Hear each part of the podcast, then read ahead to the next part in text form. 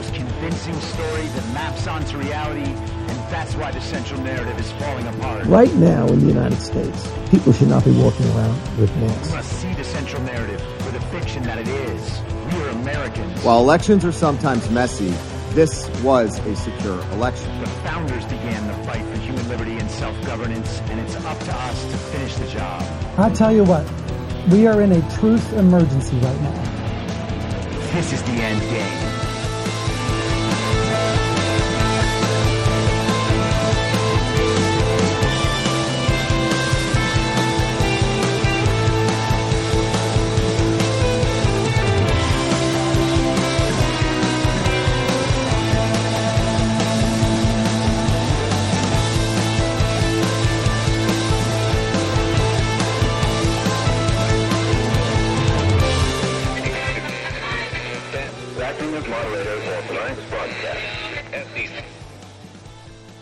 It's Wednesday, May 25th, 2022, the 490th day of dystopia. I'm your moderator, Chris Paul. Let's be reasonable. Before we get started, as always, I have to make you aware of the great deals you can find at mypillow.com. Go to mypillow.com, use the promo code reasonable. You'll get up to 60% off items all across My Pillow's store. And when you order, you will receive a free gift, Mike Lindell's book. So if you need to make your feet more comfortable, go get some slippers. You want to make your bed more comfortable, go get some Giza Dream Sheets, mattress pad, some pillows. They've got towels, they've got dog beds. They have got everything to make everyone in your home more comfortable. And when you order, you will be supporting this show. You will be supporting the great American patriot, Mike Lindell, and you will be supporting his great American manufacturing company, My Pillow. Also, I have finally made a link tree. Linktree has been around for a while, and I don't know why I never went and made one. It seems like a wonderful solution to one of my major problems, which is that people have a continually harder time finding me because I get banned so much. But now you can go to Linktree. The username, as always, is I'm your moderator, and you will see all my affiliated social media accounts are, where the writing is on Substack, where the podcast will eventually be. Everywhere you can listen to the podcast now, it drops down a list of all the different podcast apps that the podcast is up on. And it has all of the links for support, including supporting directly via PayPal right there. It is a really great app and very convenient, and honestly, probably owned and run by communists. So it will be compromised sooner or later, and then I'll have to find something else. But go ahead and check that out. If you're not following the socials, follow the socials, follow Truth Social, especially because I know that's not going anywhere. And you will always be able to find the show at that point. And one last thing there is an app in the App Store called Substack Reader, and that will bring up whoever you follow on Substack and their articles. And it also has a podcast section on there. I haven't tried it out yet, but I think that it will just have a native podcast player there. And so you can listen to the podcast until I get canceled off Substack directly from the Substack Reader app. So check out Linktree, check out Substack Reader, and that's that. Now, I want to continue talking about the globalists as I have the last two days while they are doing their big meetings in Switzerland.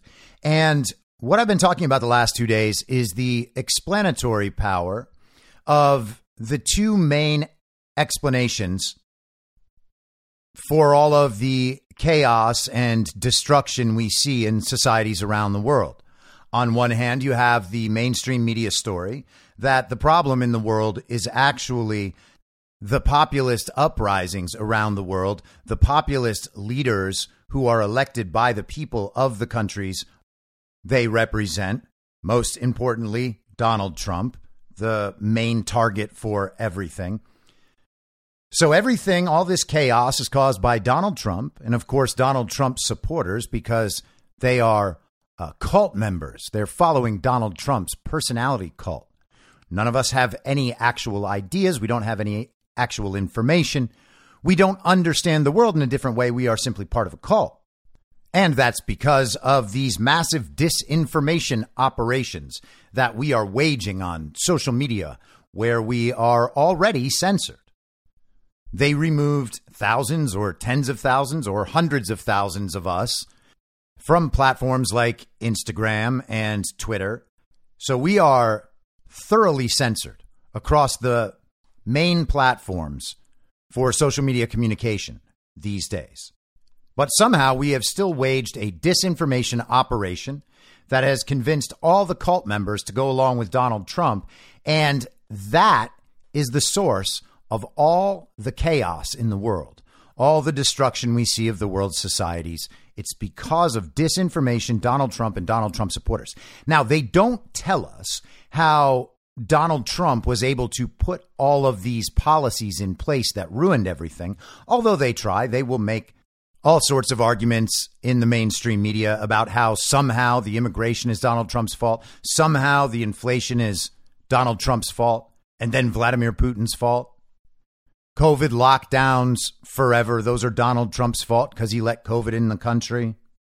Racism and homophobia and Islamophobia, those are all Donald Trump's fault. Donald Trump's supporters. But they don't actually tell us how any of that works when they have all the power, right? So they've got the fake presidency, they've got all their illegitimate members sitting in Congress and the Senate and in governments, state governments, local governments around the country. They have the expert class, the universities, the media, our entertainment industry, big tech, corporations, the political parties, all of the global institutions, and of course, Big Pharma, all backing the Uniparty, all in direct opposition to Donald Trump.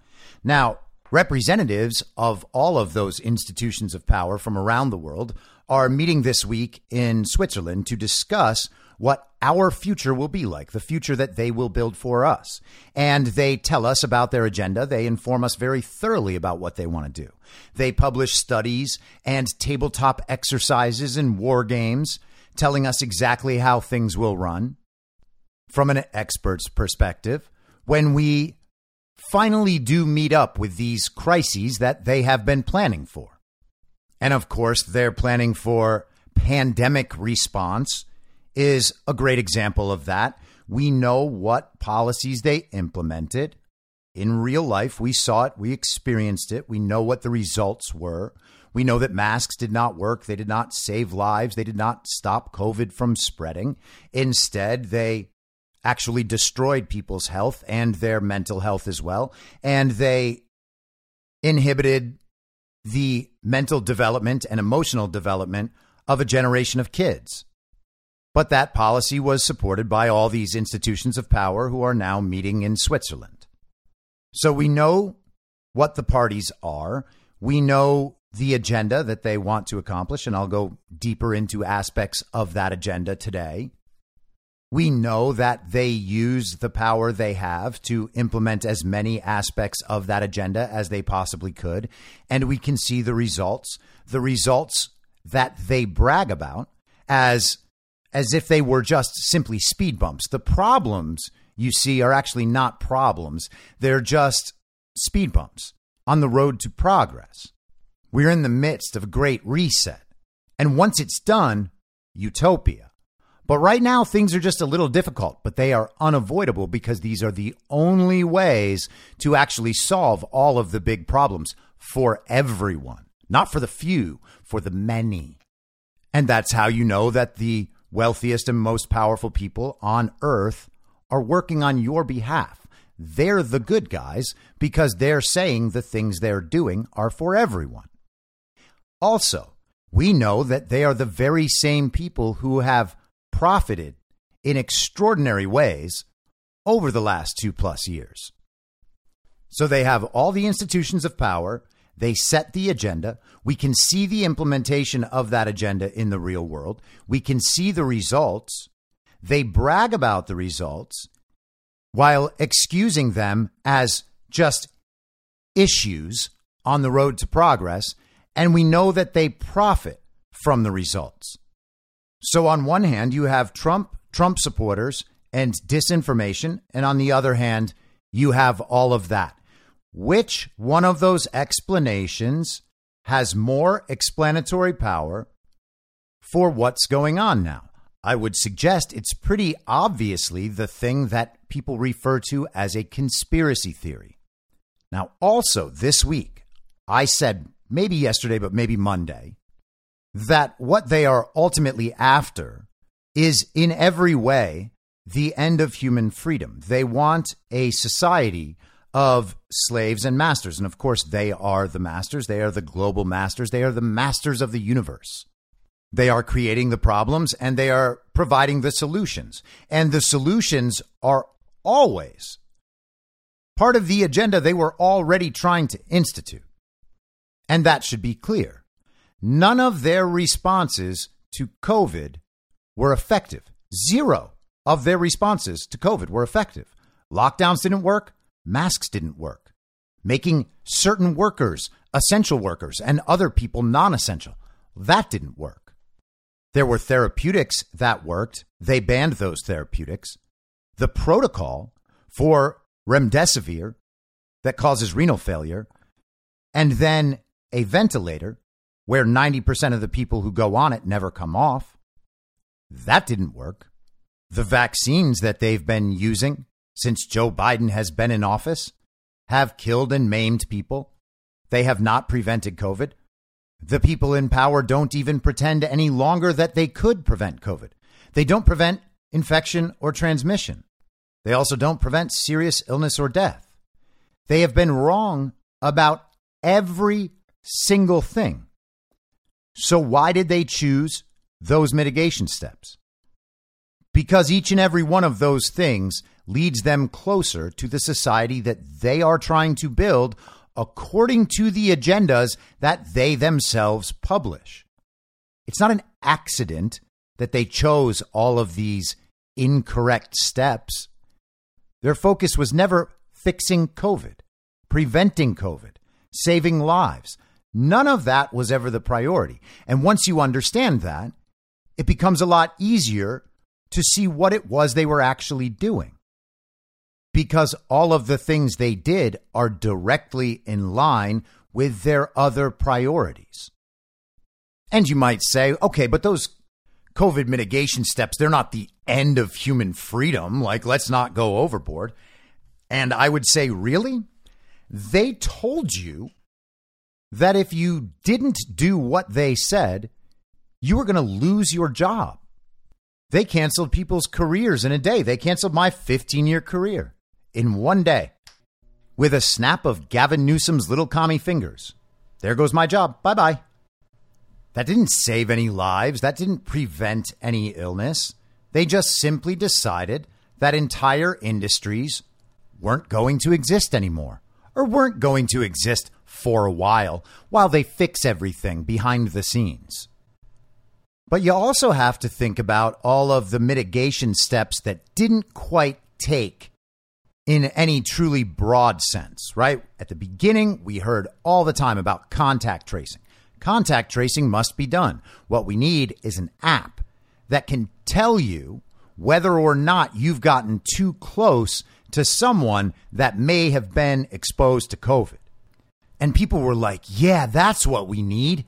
Let them track us down to the very exact spot we are within 18 inches, let's say and then they can find everyone who came too close to us and tell them to quarantine for two weeks. Despite no scientific support, they forced people to wear masks in order to go to the grocery store to get food. They could choose what you wear on your face and restrict your breathing. And everybody said, oh, it's just a minor thing. It's no big deal. And then they mandated vaccines and told you you would lose your job if you didn't take a vaccine. That's not a vaccine and is a deadly experimental gene therapy. They're currently trying to take away the Second Amendment. They are currently trying to take away the First Amendment. through censorship, among other things, but they also stopped people from attending what they deemed large gatherings.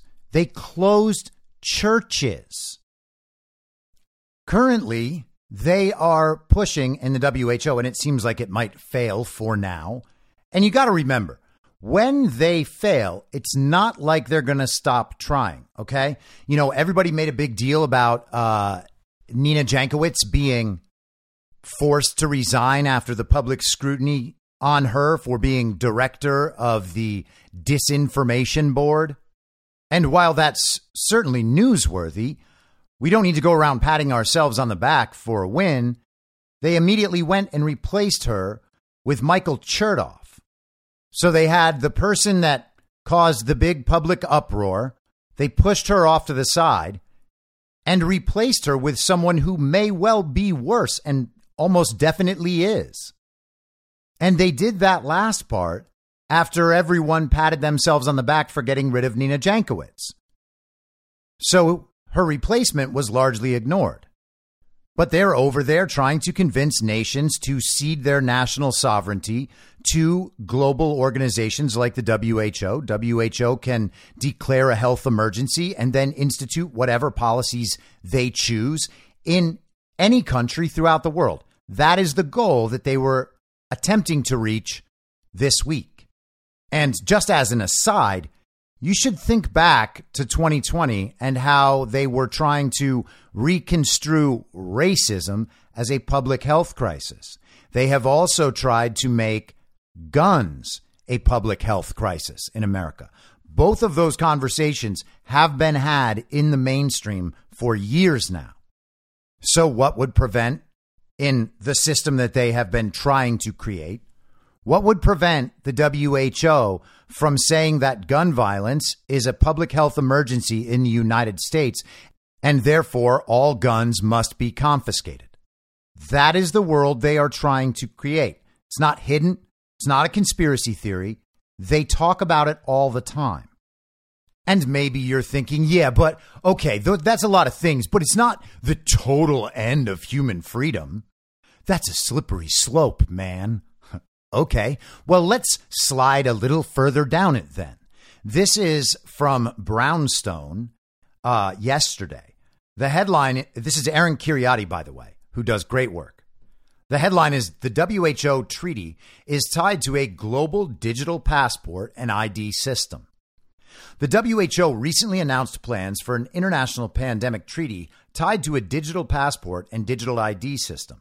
Meeting in December 2021 in a special session for only the second time since the WHO's founding in 1948, the Health Assembly of the WHO adopted a single decision titled The World Together. The WHO plans to finalize the treaty by 2024 it will aim to shift governing authority now reserved to sovereign states to the WHO during a pandemic by legally binding member states to the WHO's revised international health regulations. In January of 2022, the United States submitted proposed amendments to the 2005 International Health Regulations, which bind all 194 UN member states, which the WHO Director General accepted and forwarded to other member states. In contrast to amendments to our own Constitution, these amendments will not require a two thirds vote of our Senate, but a simple majority of the member states. Most of the public is wholly unaware of these changes, which will impact the national sovereignty of member states. And just an aside for my personal opinion, take it for what you will. I don't think that this could actually work for any extended period of time. I think this would be challenged in court. I think it would eventually reach the Supreme Court. And if they are executing their role as determining what's legal relative to the U.S. Constitution, this thing would never actually become a law that governs America. That remains to be seen. And regardless of any of that, we all have the ability to not comply. And noncompliance should be our default position for whatever they ask us to do from this point forward. And yes, I do mean in every single scenario imaginable. The proposed amendments include, among others, the following. Among the changes, the WHO will no longer need to consult with the state or attempt to obtain verification from the state where a reported event of concern, for example, a new outbreak, is allegedly occurring before taking action on the basis of such reports. In addition to the authority to make the determination of a public health emergency of international concern under Article 12, the WHO will be granted additional powers to determine a public health emergency of regional concern, as well as a category referred to as an intermediate health alert. The relevant state no longer needs to agree with the WHO Director General's determination that an event constitutes a public health emergency of international concern.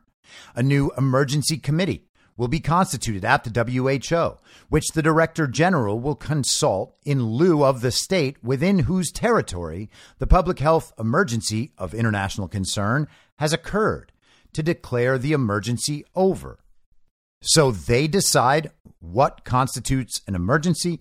They decide that an emergency is happening somewhere. That country, that member state, has no say in whether or not to implement their prescribed recommendations, the WHO will force compliance and the WHO decides when the public health emergency ends. The amendments will also give regional directors within the WHO, rather than elected representatives of the relevant states, the legal authority to declare a public health emergency of regional concern.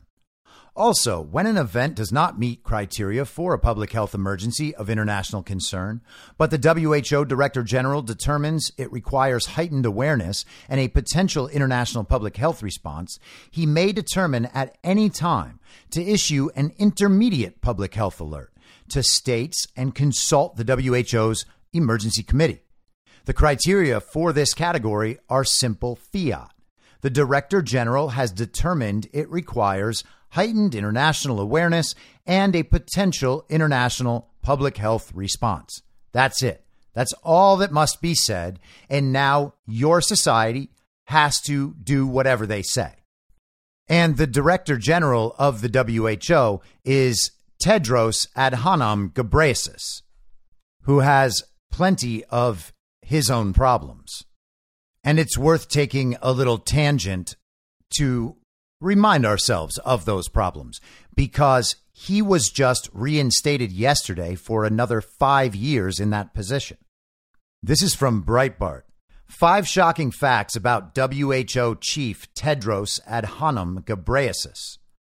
The Director General of the Chinese Communist Party influenced World Health Organization, Tedros Adhanom Ghebreyesus, is not a medical doctor and is a member of a Marxist Leninist Ethiopian political party that analysts have listed as a perpetrator of terrorism.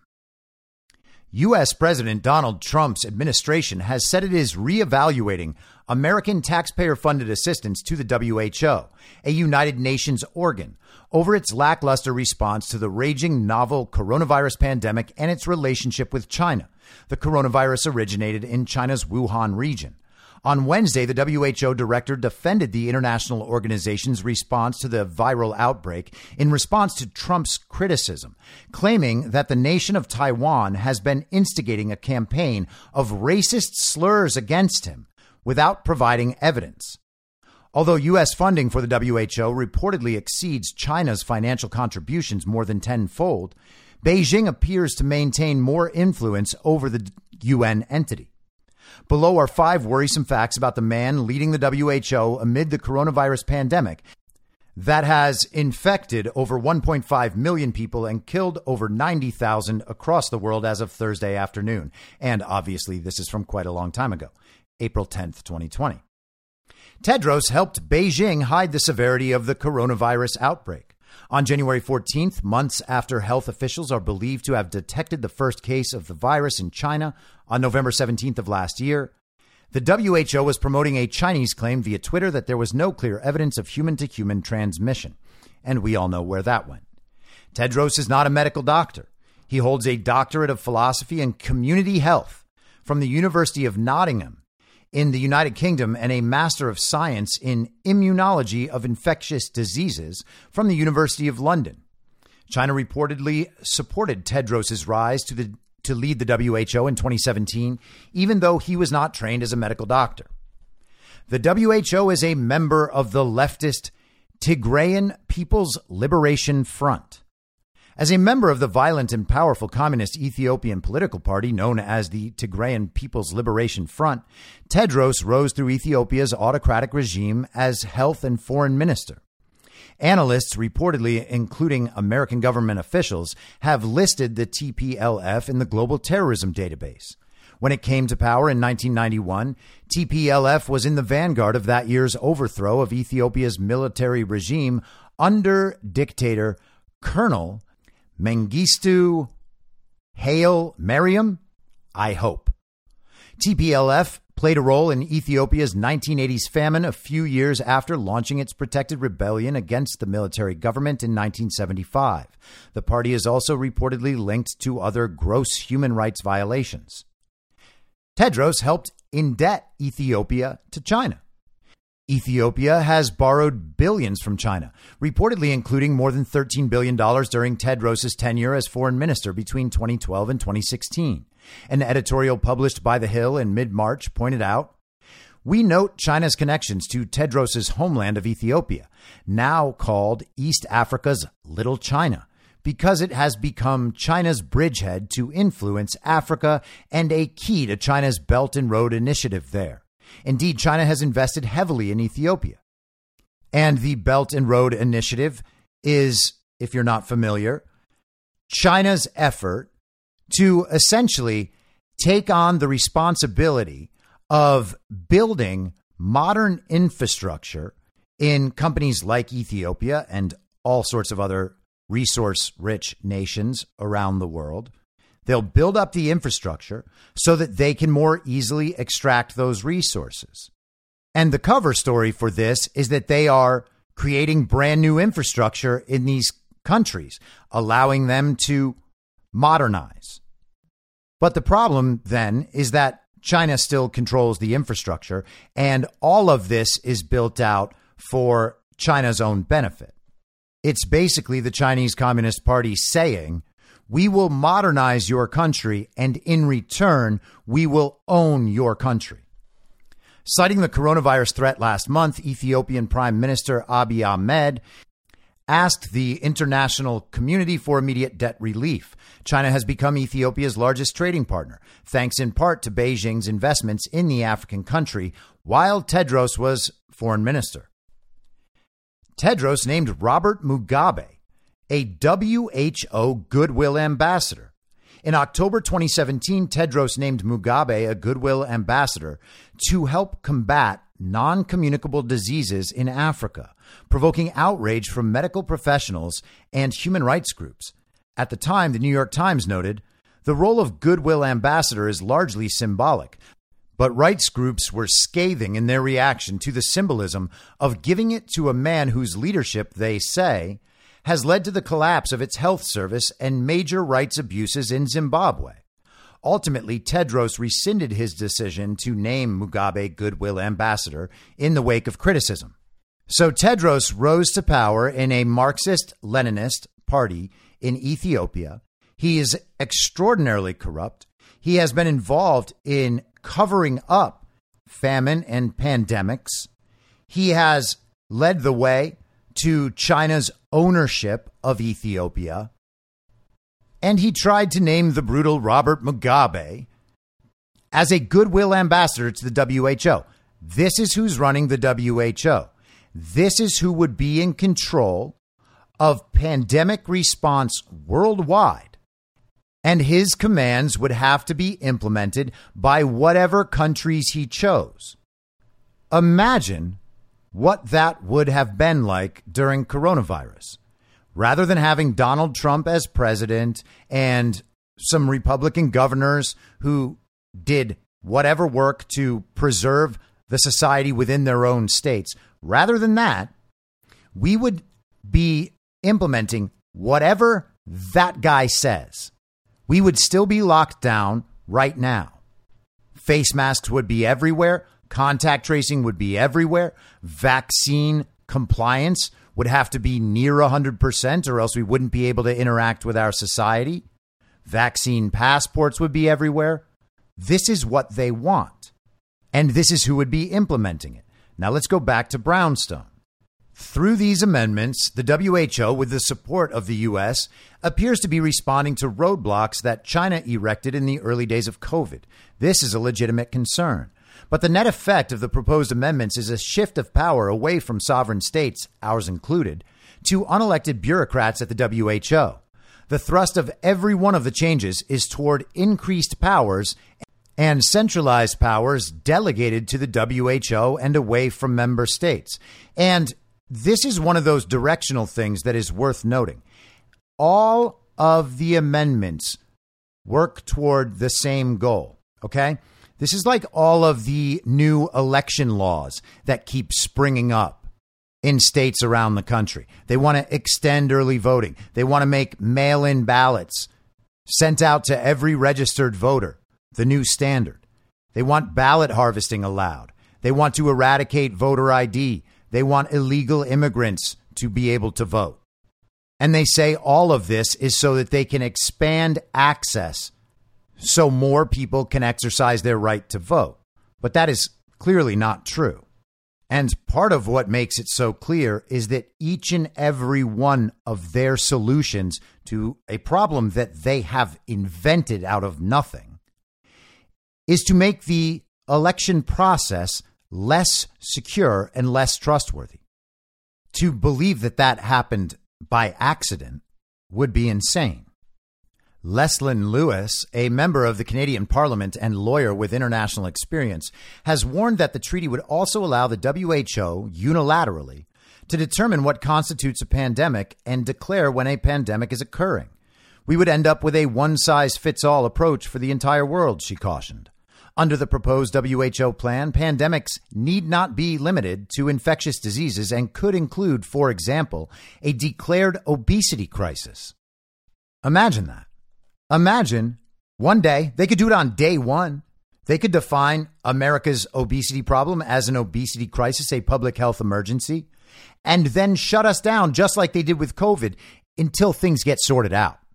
And they get to decide when that is as well. As part of this plan, the WHO has contracted German based Deutsche Telekom subsidiary T Systems to develop a global vaccine passport system with plans to link every person on the planet to a QR code digital ID. Vaccination certificates that are tamper proof and digitally verifiable build trust.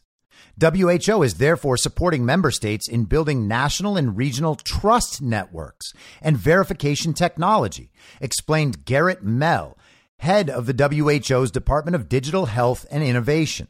The WHO's Gateway service also serves as a bridge between regional systems. It can also be used as part of future vaccination campaigns and home based records. Oh, you see that? So you get something too. You get your to have all your health records at home on your app. Isn't that such a great bonus? Everybody is going to be so over the moon about getting to look at their own health records that they'll just give up all their freedoms. What a trade. This system will be universal, mandatory, transnational, and operated by unelected bureaucrats in a captured NGO who already bungled the COVID pandemic response. So, a global digital vaccine passport and ID. Everyone has it. Everyone has a QR code. They can scan these things anywhere they want as long as they say it's for a public health emergency. Now, I personally wasn't in a place where I had to scan a vaccine ID to get into bars or restaurants or events. Now, there were places that I was not allowed to go because I did not have a vaccine ID card, because, of course, I did not participate in the medical experiment. But I have friends in other countries who had to scan a QR code to get into a bar. My friend from Ireland, from Dublin, had that experience. And I have spoken on the podcast before about companies like Clear, the company that you always see at the airport. They're going to make your trip through the security line super fast. And of course, they plan to expand that program well beyond airports. They already have clear at stadiums in states that wanted to enforce vaccine IDs. They are trying to make this part of people's lives. They want to be able to have this one clear passport that you show to go anywhere. And people think, oh, this is no big deal. They already track our phones everywhere. They know where we are. So I have to show this little code, whatever. I got vaccinated. Okay. Well, they're not giving you that code as some great gift so that it makes your life easier. They're doing it so that they can cut off access if you don't comply. But it's not just compliance with their health standards and with vaccines. This is from a month ago, also in Breitbart. Italy to pilot social credit system for climate friendly behavior. The city of Bologna, Italy, has announced a pilot program to reward virtuous citizens for recycling, taking public transportation, and curbing energy usage. The program, which has been likened to China's social credit system, is slated to go into effect in September 2022 using a smart citizen wallet app for cell phones. Oh, you're a smart citizen, a virtuous citizen. Virtuous, by the way, that I just read a second ago, that's in quotes. That's really part of how they're describing this. In September, we will start with a pilot project for the city. At the center is the virtuous citizen, the one who, for example, separates waste well, or does not waste energy, or uses public transport and does not receive fines, or actively uses the Bologna welcome card, announced Massimo Bugani, counselor for the city's digital agenda and civic use of data, at a press conference late last month. The municipality will assign such citizens a score as part of a reward system with economic benefits to individual users, Bugani explained. Citizens will have access to their rating, which can be improved by earning points that they may then spend on prizes such as rebates and cultural activities as a reward for their quote unquote virtuous behavior. Bugani stated that the app was part of a broader initiative by the city of Bologna to engage in digital innovation. What we call a new water system for the city is being built, he said, adding that in coming years, many services will go digital in Italy. We have an ambitious project here that is built on solid foundations. Although Bugani has insisted that participation in the program will be voluntary, he has expressed his confidence that many will enroll. Critics of the program, such as the Italian tech firm Privacy Network, which specialized in digital privacy, have warned of the legal, ethical, and societal implications of such apps. These practices, if poorly developed or used, can lead to serious limitations on and violations of citizens' rights and freedoms, as well as discriminatory practices, which are also achieved through technological means such as social credit systems or social scoring, reads a Privacy Network online statement. Nowhere have the dangers of this practice been more evident than in China, where social credit scores affect citizens' ability to travel, education, employment, and even welfare support. It is unsurprising that in Italy, social credit scoring is being introduced in relation to environmental friendliness, given its love affair with green politics. As Breitbart News has reported, the Italian government has introduced rationing of air conditioning and heat in an attempt to reduce the nation's dependence on imported Russian energy. As of May 21st, public buildings will be limited in their use of heating and cooling, with caps set on maximum and minimum temperatures and stiff fines for failing to respect them. While the mandatory limits will initially affect only public buildings, the AC and heat rationing may be extended to private homes in the future, according to reports. Like much of Europe, Italy has become heavily dependent on Russian oil and gas due to its unwillingness to produce its own energy, and EU governments are currently providing some billion dollars a day to Moscow for its gas and oil.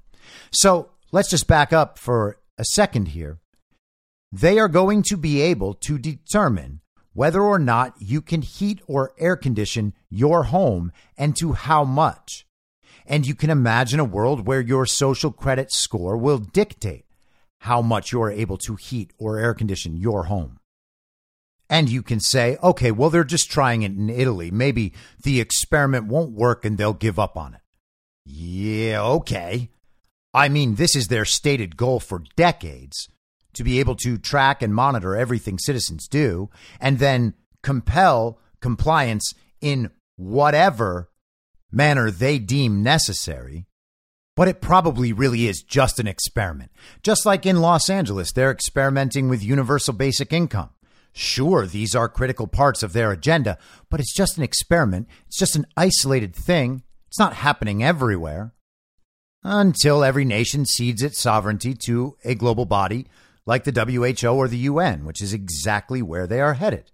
A social credit score in Italy that rewards virtuous behavior.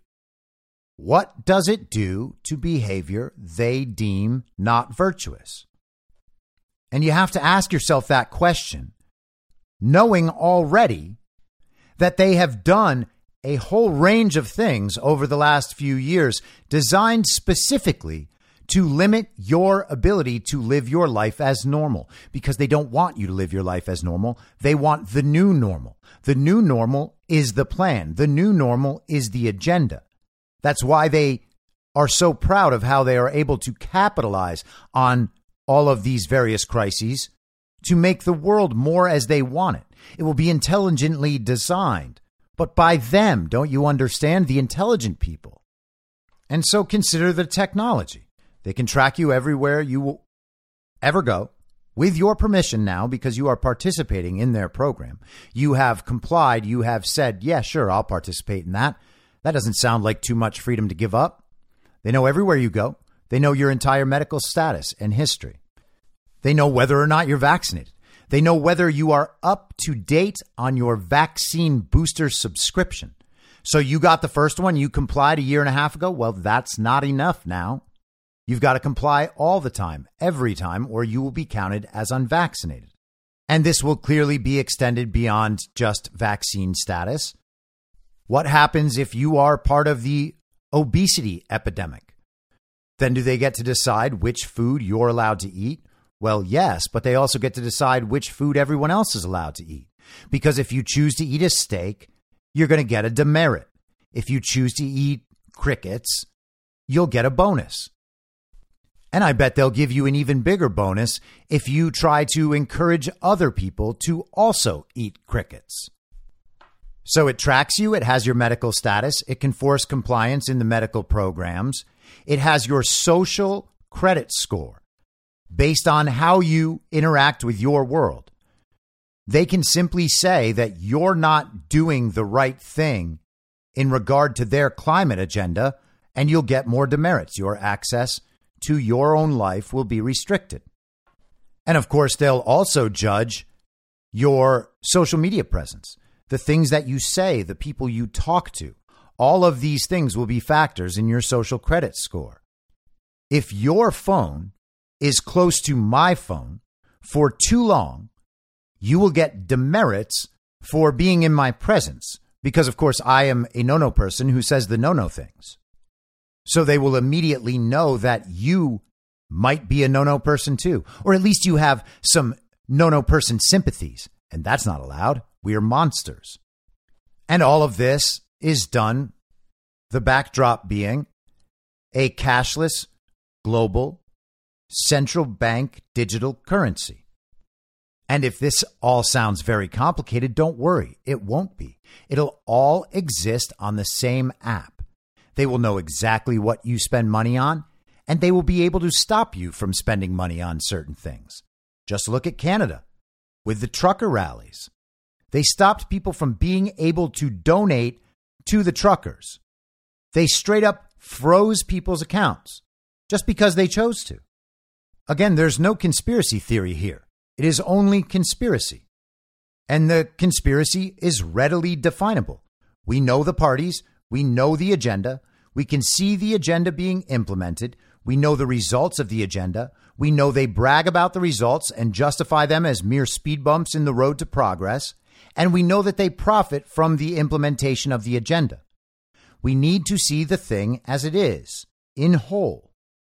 If unelected bureaucrats from around the world in global governing bodies can declare health emergencies and dictate to us what our response must be, and then command compliance through the use of digital tracking, vaccine passports, social credit scores, and a cashless global central bank digital currency that they can turn on and off, what decisions are you allowed to make with all your freedom except the ones that support the state?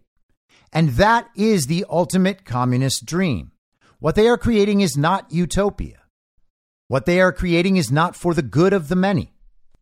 What they are bringing on is the end of human freedom. You will be free insofar as they don't know everything you're doing, except they do know everything you're doing. But nonetheless, the child brains who are still loving Instagram, loving posting their travel photos and the photos of their very expensive lattes and their over edited selfies. They don't even think of their compliance as compliance. They just do what they're told. And they think that once they have done what they're told, then they'll be free. But that freedom ends when they stop doing what they're told. So, where does the freedom exist? And once again, this is an example of a child's brain at work. They want to be rewarded for their good behavior. They have to comply no matter what. So they are better off complying out of their own volition so they get rewarded. But the end result is the same at all times full compliance or punishment. And there is even a subset of these people who doesn't see anything wrong with that. They don't care because they are materialists and nihilists. And their view of success and happiness is material comfort at all times. They are more than willing to give up all of their individual freedoms to achieve that material comfort. And it's actually gotten even a little worse than that, especially over the last decade, because they don't even necessarily care about the benefits of material comfort anymore.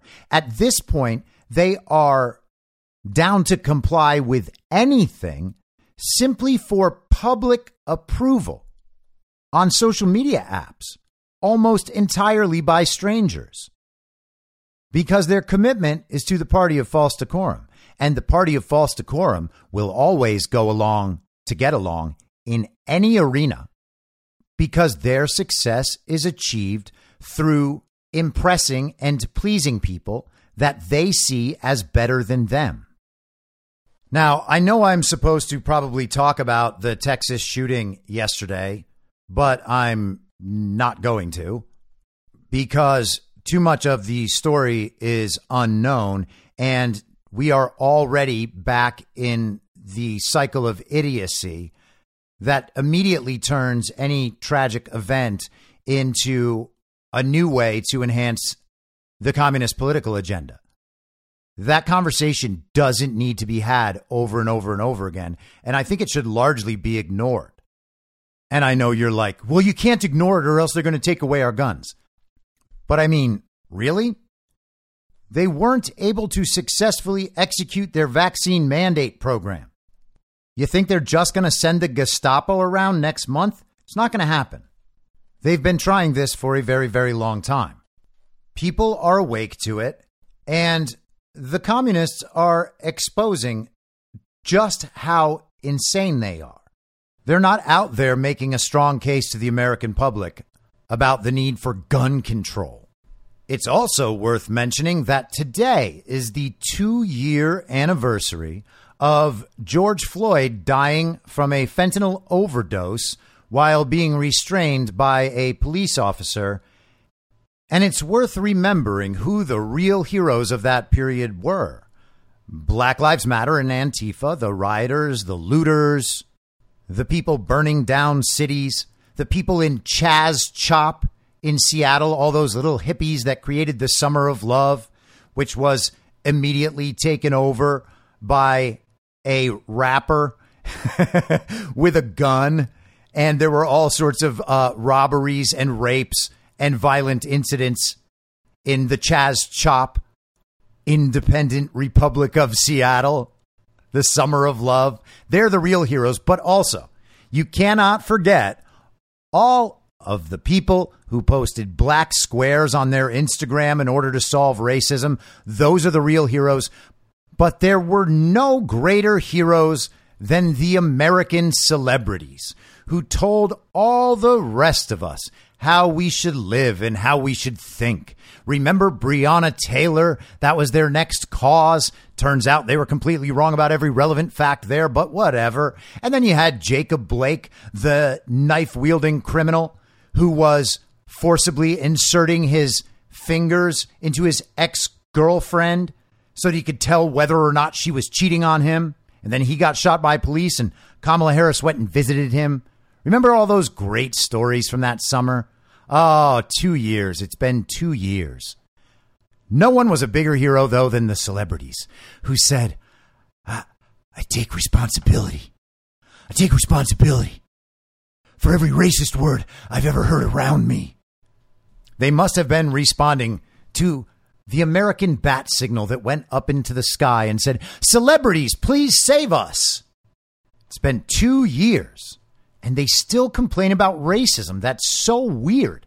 Thought they had that thing solved. I mean, wasn't that Trump's America? Wasn't that the whole thing? You put in the guy who was mentored for decades by a Klansman in order to fix racism, but racism's still here. I guess it's just too much of Trump's America. Now, last night, we got the results of the GOP primary elections in Georgia.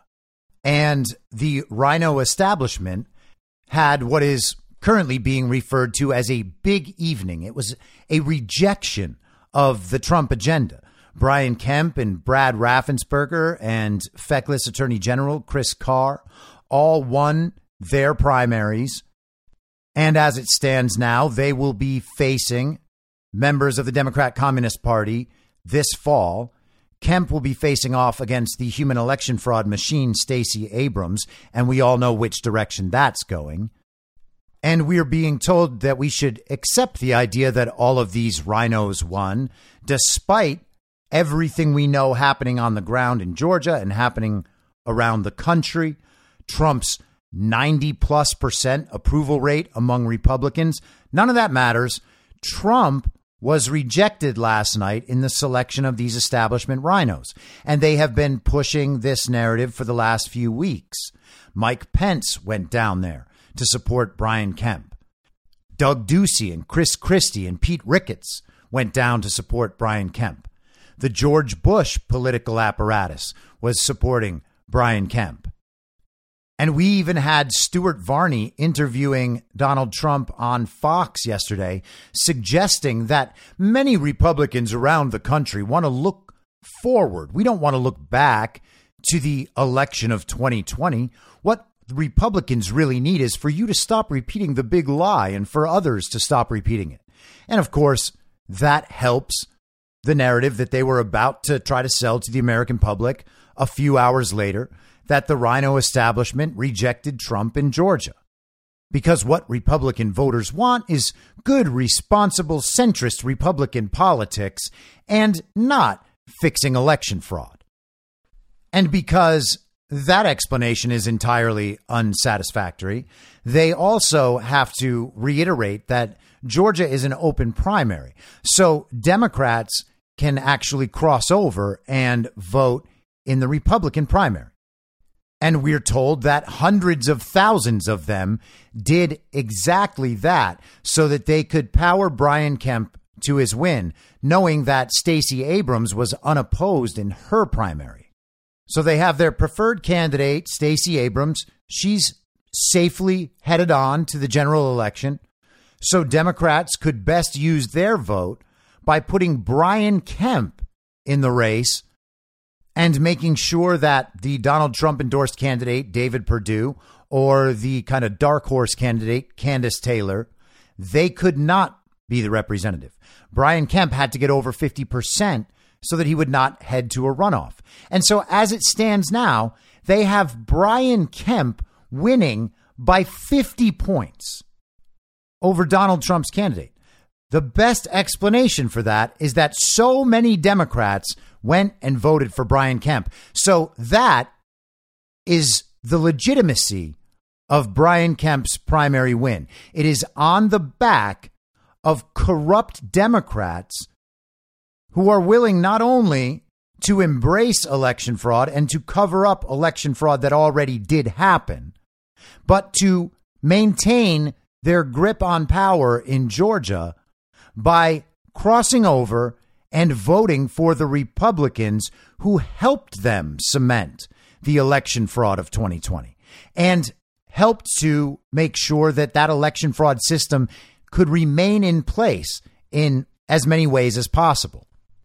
Everybody is supposed to accept that result based on the explanatory power of the Democrat crossover narrative, the explanatory power of Republican voters rejecting Trump and Trumpism, which is utter nonsense, and the fact that the Republican establishment rallied around Brian Kemp, while knowing that Georgia is one of the most corrupt states in the union when it comes to election fraud. And just for another example of that, this was a press release issued Monday by Voter GA, that's Garland Favorito's organization. 102 Georgia counties can't produce Dropbox videos. Voter GA issues demand letter to state election board. Voter GA announced today their Dropbox video survey team determined that 102 Georgia counties were unable to produce Dropbox surveillance videos from the November 2020 election. The team obtained admissions from 72 counties that all of the videos intended to monitor Dropboxes for ballot trafficking were destroyed. Voter GA volunteers made the determinations by submitting open records requests for the videos from each county. Thus, video monitoring is missing for 181,507 cast ballots. And that's totally something that a county would do after running the safest and most secure election of all time that was absolutely free of fraud. Last fall, Voter GA announced that they had obtained admissions from 56 counties that most or all of their ballot images were unavailable. A total of 1.7 million ballot images were destroyed. Georgia does not run safe or secure elections. They run some of the dirtiest elections in the country. And Seth Keshel had some great analysis on what he saw in Georgia last night. He said preliminary findings for Georgia GOP governor primary. Kandiss Taylor's best counties Appling, that's her home county. She got 21.2%. Brantley, 19.3. Jeff, Jefferson Davis County, 18.2. Bacon, 17.6. He goes on. Kemp's current percentage, 73.7%. 73.7% of the vote to Brian Kemp, one of the most despised governors in this union, one of the governors singularly responsible for covering up 2020 election fraud and obstructing efforts to prove that election fraud. And it's worth remembering that he refused to call a special session in Georgia after his daughter's boyfriend was blown up in his car. But we are told he got almost 75% of the vote. County that slipped through the cracks, Brantley, only one without a majority, and only at 48.6% support. This is for Kemp. 31% for Perdue, 19.3% for Taylor. I would scrutinize the vote here to see why Kemp dominated the surrounding counties but had issues in Brantley. 28 counties of 159 made up more than 1% of the 2020 Trump vote. Kemp exceeded his 73.7% statewide average in 21 of those 28, highlighted by DeKalb, Cobb, Fulton, Douglas, Bibb, and Gwinnett. All of those places had election fraud problems in 2020. Most counties are closely correlated to their percentage of GOP vote in 2020. Example Fulton cast 5.57% of the GOP vote in 2020 and 5.7% of the GOP vote in the 2022 primary. Cobb is the most notable disparity, with 6.72% of the GOP vote cast in 2020 and 7.61% of it cast in the 2022 primary. Georgia Senate race for Dems drew 713,499 votes, with Abrams running uncontested. GOP primary drew 48.5% of the 2020 total Trump vote. Dems are at 28.8% of the supposed Biden vote and perhaps about 35% of the legitimate Biden vote total, assuming perhaps 2 million actual votes. Conclusion Early ballots, phantom votes by mail, potential cyber manipulation of votes, plus major Dem turnout in GOP primary particularly in the urban centers, has produced a massively inflated Kemp total. Not only a majority, but a mega blowout, beating Trump's endorsement by over 50% and creating noticeable rifts in the disparity between urban and rural Georgia with the Perdue plus Taylor anti Kemp vote. And it's worth keeping in mind how much they were touting the early vote totals. And we'll find out, but you can imagine that much of that was due to the mail in ballots that they send to everybody. It should disturb everyone that we are being told the GOP candidate for governor was chosen by Democrats filling out mail in ballots and sending them in early.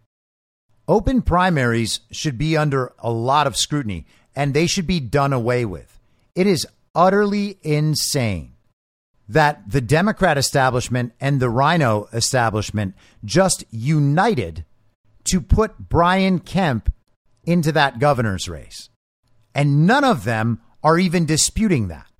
That is the explanation. Democrats did it. But back to Seth Keshel. This is the purpose of weeks of early voting, mass mail in voting, and open primaries that allow members of the other party to prop up weak candidates. Mike Pence has 1% support in a potential 2024 primary. And you mean to tell me his man gets 74% of the vote and the grassroots candidates get blown away in an anti establishment year? This is the same exact Texas playbook. O'Rourke is virtually uncontested, and there is massive urban turnout in the GOP primary, bloated by Dems, to ensure that Texas first and Georgia first, America first, candidates are shut out. So we're going to have to continue to see how things develop in Georgia. I think that there is more to this story yet to be told. And finally, I just want to touch on some Ukraine stuff.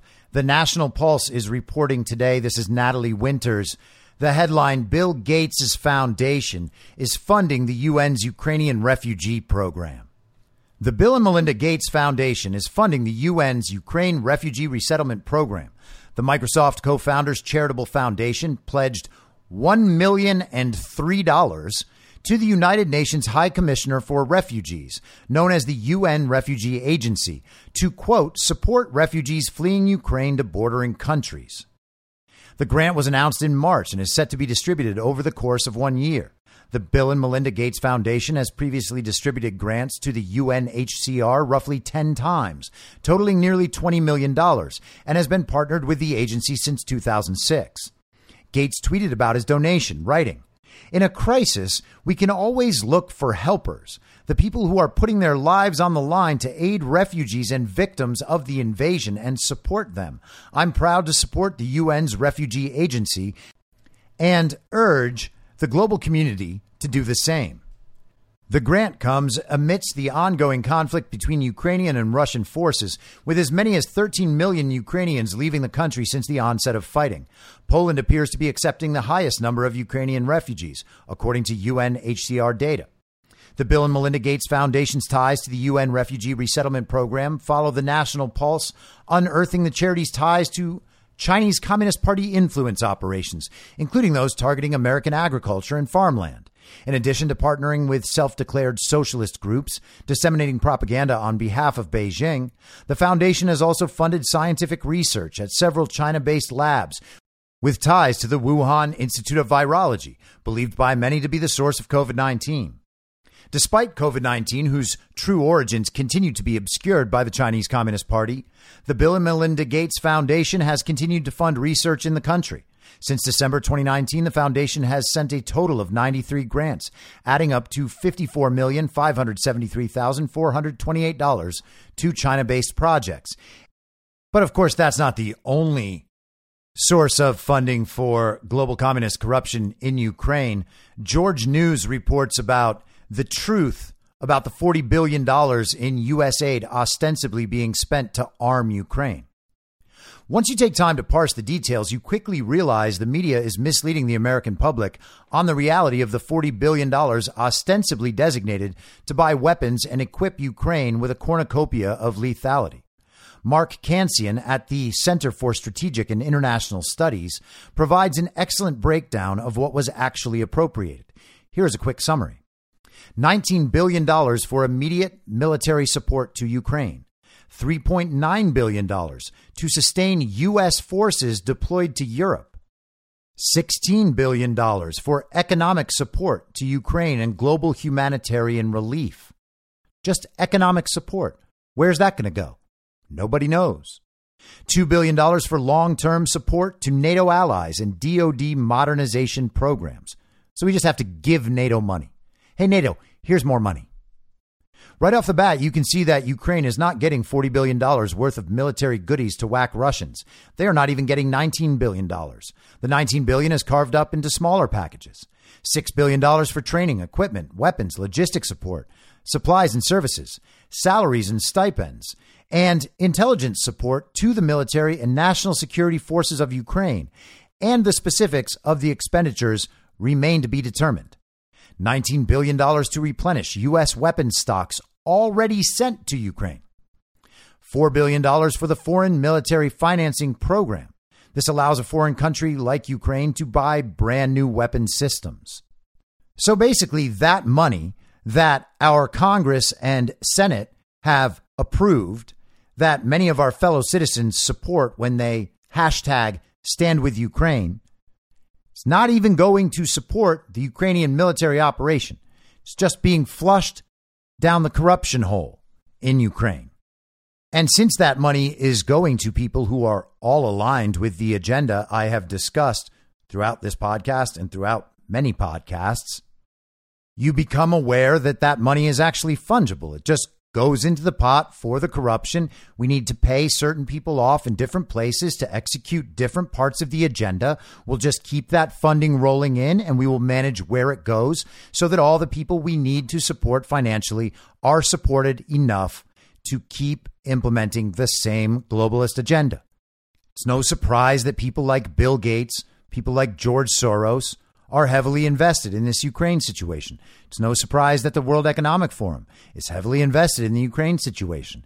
It's no surprise that all of these tie in to the WHO, the very organization trying to eliminate national sovereignty and with that, individual sovereignty. None of it is a conspiracy theory.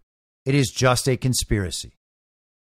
You should listen to them when the most powerful people and institutions and organizations and governments get together, decide on an agenda, tell everybody their agenda, implement the agenda in ways that you can see in real life, the results of which you experience in real life, the results that they brag about and profit from. It is not a difficult realization. You just have to come to terms with the fact that they really are doing it and that the no no people were right the whole time. I'll be back tomorrow at the same reasonable time on the same reasonable podcast network. I don't have a network. Masks and lockdowns don't work. They lied to you about a pandemic, and Joe Biden will never be president. In my mind, that's the end game. Thanks for listening. If you'd like to follow what I'm reading and thinking throughout the day, you can do that by downloading the Telegram Messenger app and going to t.me slash I'm your moderator. On social media, you can follow me on Truth Social, Gettr, and Gab at I'm Your Moderator. I also have channels on Rumble and BitChute. If you'd like to follow the writing, you can find me at imyourmoderator.substack.com. The merch site is cancelcouture.com or go direct shop.spreadshirt.com slash cancel dash couture. If you'd like to support the podcast financially, the best place to do that is Ko-Fi. Go to ko-fi.com slash I'm your moderator. And all of these details will appear in the show notes with each episode. I'll see you soon down on the range.